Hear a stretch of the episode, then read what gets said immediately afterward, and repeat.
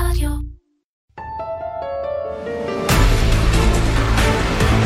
בעין הביקורת. הפודקאסט של משרד מבקר המדינה ונציב תלונות הציבור. מגיש שלמה רז. והפעם מתכוננים לבחירות. מתי מותר לפוליטיקאים לקבל תרומות?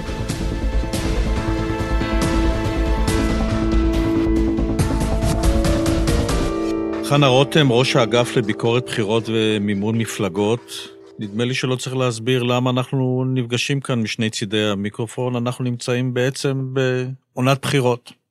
נכון. והדוגמה הבולטת של הזמן האחרון זה הליכודיאדה.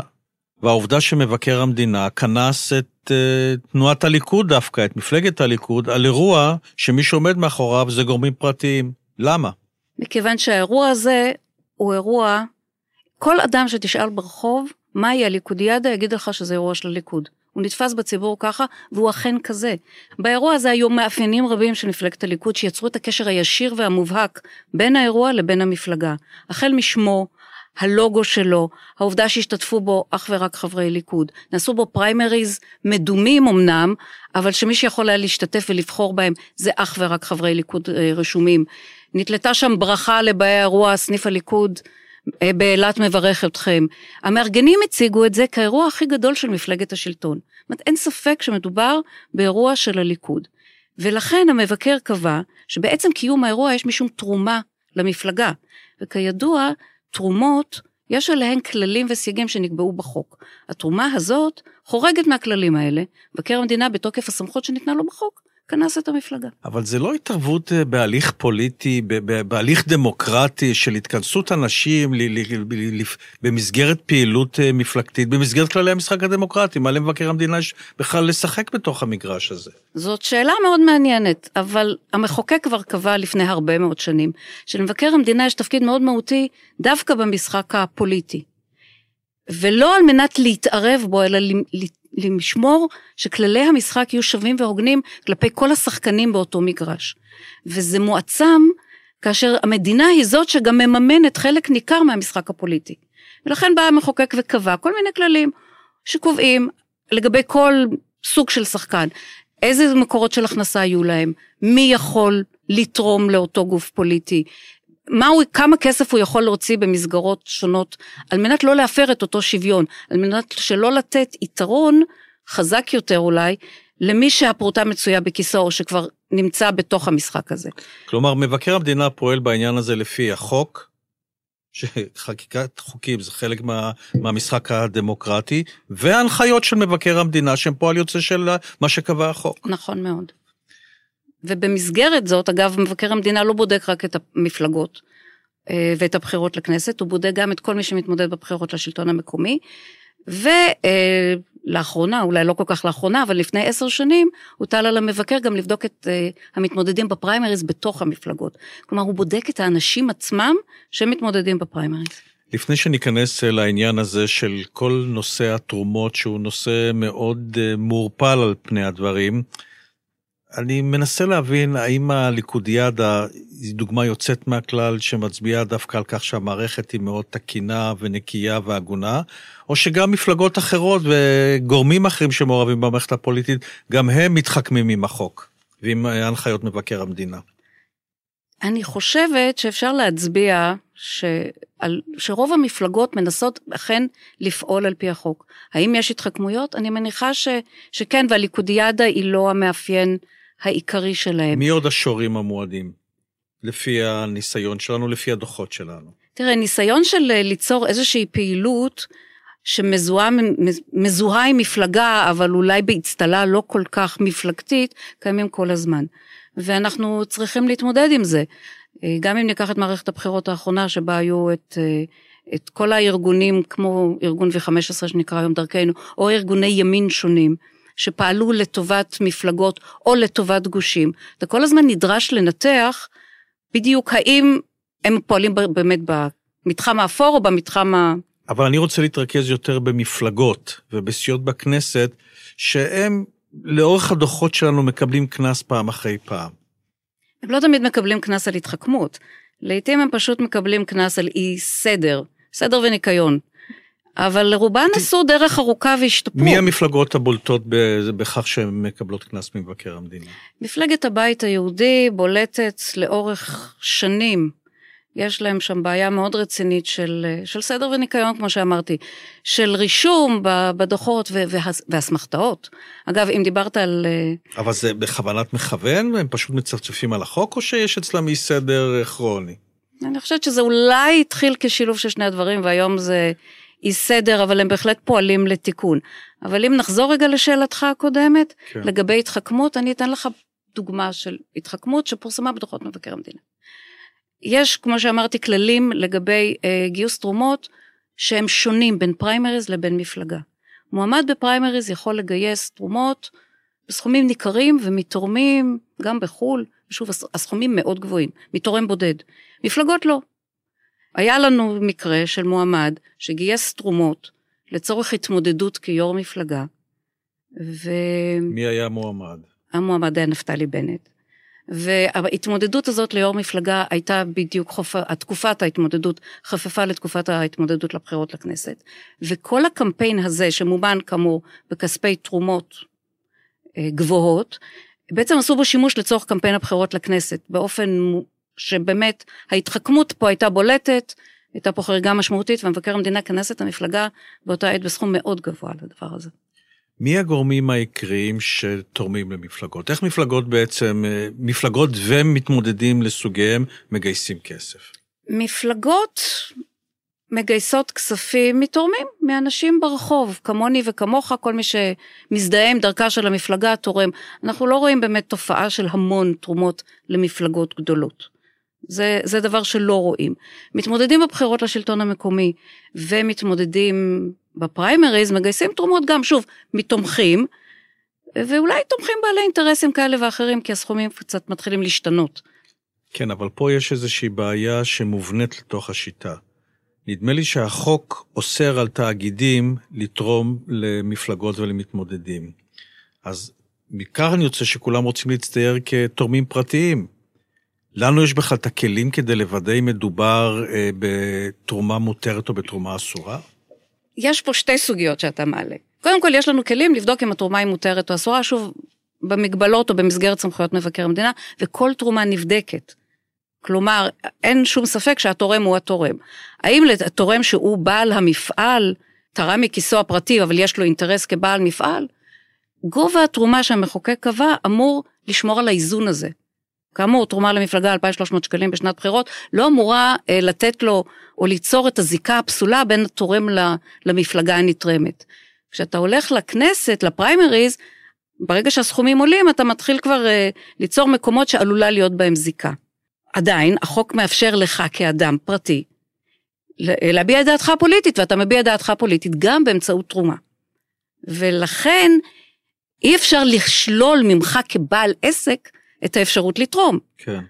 סכומי התרומות אמורים ליצור את האיזון הזה. אבל לשון החוק קובעת שזו צריכה להיות תרומה שלך כפרט ולא שלך כעומד בראש תאגיד.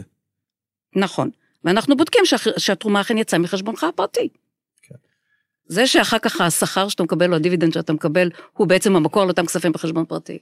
נכון. אז בעצם מה שאת אומרת זה שיש כאן פרצה. אני לא חושבת שזאת פרצה, שוב, הסכום הוא זה שמהווה את האיזון בין החופש שלך כאדם פרטי לבטא את דעתך הפוליטית, לבין הקשר הפסול שיכול להיווצר בין הון לשלטון. אנחנו מפרסמים את אה, שמות המתמודדים וגם את שמות התורמים, וגם המתמודדים חייבים לעלות לאתר שלנו בפרק זמן מאוד קצר את שמות התורמים להם. ברור לנו שזה, שזה תורמים אמיתיים, אולי זה כל מיני מתחזים למיניהם, הרי לפעמים זה נראה שמות משונים או שמות דומים עם איזה שינוי בכיתוב של השם, כל זה על פני הדברים נראה אולי כניסיון קצת לבלבל את, אה, את מבקר המדינה. אני מבקר המדינה, אז לא מתבלבל מזה. אנחנו בודקים כל תרומה ותרומה. אם יש משהו שאני יכולה להגיד בוודאות, שאנחנו בודקים כל תרומה ותרומה.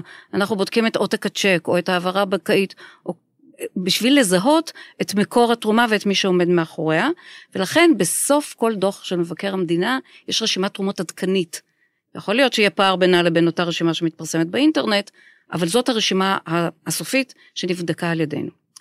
אה, בשנים האחרונות וגם בתוקף אה, התפתחות המדיום הדיגיטלי, יש, כל מערך התרומות מקבל שינוי, גיוס המונים, הדסטארטים למיניהם, מה מותר ומה אסור בדברים האלה? קודם כל מותר לגייס תרומות בהדסטארט, אבל החובה פה היא על כל מי שמגייס תרומות, על כל מועמד, לבדוק ולזהות בעצם את התורם שלו מעבר לכל ספק. זאת אומרת שלא ניתן לתת איזושהי תרומה אנונימית אה, באמצעי באינטרנט. המועמד שמקבל את התרומה צריך לוודא שהוא יכול לזהות את התורם, והוא יכול לזהות גם את מקור התרומה. זאת אומרת שגם אם היא ניתנה בכרטיס אשראי, אפשר לזהות שכרטיס האשראי בעצם חויב מחשבון בנק פרטי של אדם. זה דבר ראשון. דבר שני, גיוס המונים מתאפיין בטח בפרויקטים אחרים, בסוג של מתנות או צ'ופרים. תרום לי 200 שקל, תקבל ספל. תרום לי 500 שקל, אני אתן לך תמונה חתומה. פה מבקר המדינה קבע, ב, לקראת הבחירות עכשיו לרשויות המקומיות, קבע דברים מאוד ברורים. כי עצם מתן התשורה לתורם כנגד התרומה הוא מאוד בעייתי. ואז נאמר שכל מה שהוא בגדר אה, בוא נגיד, חפץ רגיל של מערכת בחירות, כמו חולצה עם תמונת המתמודד, זה בסדר. אבל, ואנחנו ראינו כאלה דברים, מתמודדים שמציעים שעה של ייעוץ תקשורתי למי שתורם אלף שקלים, לא, הדבר לא תקין, כי יש פה כבר יחסי תן וקח שהם חורגים מכללי המשחק של מימון מפלגות. כן, אחד הדוחות דיבר על תרומת שוות כסף. כלומר, להסיע מתמודד ולא לחייב את הנהג, או שהדלק הוא על חשבון המסיע, גם עם הדברים האלה אתם צריכים להתמודד. נכון, וגם פה קבע המבקר באחד הדוחות שלו, שתרומה בשוות כסף היא בעצם אפשרית כשמדובר בשירות שאתה נותן. בוא נניח שאתה עורך דין ואתה נותן ייעוץ, אה, ייעוץ משפטי למועמד, אפשר לתרום את הייעוץ הזה. אבל אם אתה רוצה לשכור טלפניות שתשבנה במטה הבחירות ולשלם את שכרן, אי אפשר, זאת לא יכולה להיות תרומה בשוות כסף. אתה יכול לתרום את הכסף למועמד, המועמד ישלם עבור, הקלפנ... עבור אותן טלפניות. אבל אי אפשר ליצור או לקנות מוצרים ולקרוא לזה תרומה שוות כסף. אם קונים עבור מערכת בחירות, אה, אה, מערכות טלוויזיה, מקרני טלוויזיה, ואחרי זה זה הולך לגורמים פרטיים, אם תחת המעטפת של מערכת בחירות משלמים איזה שהם משכורות עתק לכל מיני פעילים למיניהם, האם זה לא מצביע על התחכמות ועל שימוש לא ראוי בכספי ציבור? זה אכן שימוש לא ראוי בכספי ציבור, ואנחנו מצביעים גם על זה. אתן לך עוד כמה דוגמאות אם אתה כבר הולך לכיוון הזה. קח אה, מקרים של מפלגות שקנו אה, שוברי דלק, שכשאתה ממיר אותם לקילומטרים, הם יכלו להקיף את כדור הארץ שש פעמים. עכשיו, שובר דלק זה מטבע עובר לסוחר. הם לוקחים את כספי מימון המפלגות וקונים בהם כסף מזומן, שאותו הם מסרים אלוהים יודע למי, ולא ברור גם על מה. כן, זאת התחכמות, זה שימוש לא נכון, או לא יודע, לא נאות בכספי ציבור, ואנחנו אכן מעירים על זה וגם קונסים על זה. והיו מקרים נוספים, היו מקרים שקנו ריהוט עבור מטות בחירות, ואחרי זה הריהוט הזה נעלם בכל מיני מקומות. היו מקרים כאלה, היו מקרים שבו נגיד מפלגה היו לה כל כך הרבה מטות בחירות בשנת בחירות, שכשהסתכלת במפה גילית שבאותו בניין היו שני מטות בחירות, והיה ברור שאולי, בוא נגיד, הכסף הזה לח... שולם לאנשים לאו דווקא בגין השימוש בבית שלהם כמטה בחירות. כל זה כדי לשלם להם לכאורה דמי שכירות עבור מטה. נכון. שוב, כיוון שאנחנו נמצאים בעידן הדיגיטלי, האינטרנט הוא שחקן מאוד מרכזי, ואנחנו מכירים את כל הנושא של ההתחזויות באינטרנט. מבקר המדינה באחד הדוחות האחרונים שם את האצבע ומתריע בפני המתמודדים למיניהם לדאוג שכל הפעילות באינטרנט תהיה בשמות אמיתיים ובזהות אמיתית ולא בזהות בדויה. יש לנו באמת את היכולות אה, להתמודד עם התופעה הזאת, שבמידה רבה היא כלל עולמית? זאת באמת אה, תופעה כלל עולמית וקשה להתמודדות. החוק היום, חוק דרכי תעמולה, שמסדיר את הדבר הזה, אה, מחייב שקיפות בתקופת בחירות, וההצעה שעומדת היום בפני ועדת חוקה, היא לחייב את השקיפות הזאת בכל עת. איך אתה, אבל איך אתה אוכף את זה? זאת אכן בעיה. אנחנו מנסים ליצור מצב ולקבוע מול המפלגות שכל פעם שהן מפרסמות פרסום, לא משנה אם זה ברשתות החברתיות או בכל אמצעי אחר, הפרסום הזה יהיה מזוהה איתן. הבעיה היא בפרסומי נגד, שאתה אף פעם לא יודע כלומר, אה, פרסומים משמיצים. פרסומים משמיצים, שאתה אף פעם לא יכול לדעת מטעם מה או מטעם מי הם מפורסמים. אה, דוגמה שפורסמה לאחרונה זה עניין באמת הפרסומים, או דף הפייסבוק שנפתח נגד יאיר לפיד, והתגלה אחריו בתחקיר עיתונאי שמדובר בעצם ביוזמה של מפלגת העבודה. זו דוגמה מובהקת לדבר הזה. אז מבחינת ניקיון כפיים אין ספק שמפלגת העבודה הייתה צריכה להזדהות או לזהות את עצמה. אני חושבת שאין מקום לדבר הזה במערכת הפוליטית, אבל בואו לא נהיה תמימים, הדבר ימשיך להיות. וגם הוראות חוק מחייבות, לא תמיד יחייבו את ה... לא, לא ישפיעו תמיד על העבריינים לעשות את זה. אבל צ... התנהלות כזאת אמורה לגרור סנקציה, כולל של מבקר כזאת, המדינה. בוודאי, בוודאי. אם הסיעה שילמה על עבור הדבר הזה, הציגה את זה בחשבונות שלה, והיום על פי החוק היא לא מחויבת בחובת שקיפות. אז זה, זה, זה עניין של מחשבה של איך מבקר המדינה מטפל בדבר הזה, אבל מבקר המדינה אכן גילה את דעתו, ולדעתו המפלגות צריכות להיות שקופות בעניין הזה בכל עת. חנה רותם, תודה רבה. יש לך הרבה עבודה בזמן הקרוב, אז לעבודה. תודה רבה. בעין הביקורת, הפודקאסט של משרד מבקר המדינה ונציב תלונות הציבור. מגיש שלמה רז. הופק על ידי פודקאסט ישראל מדיה בע"מ.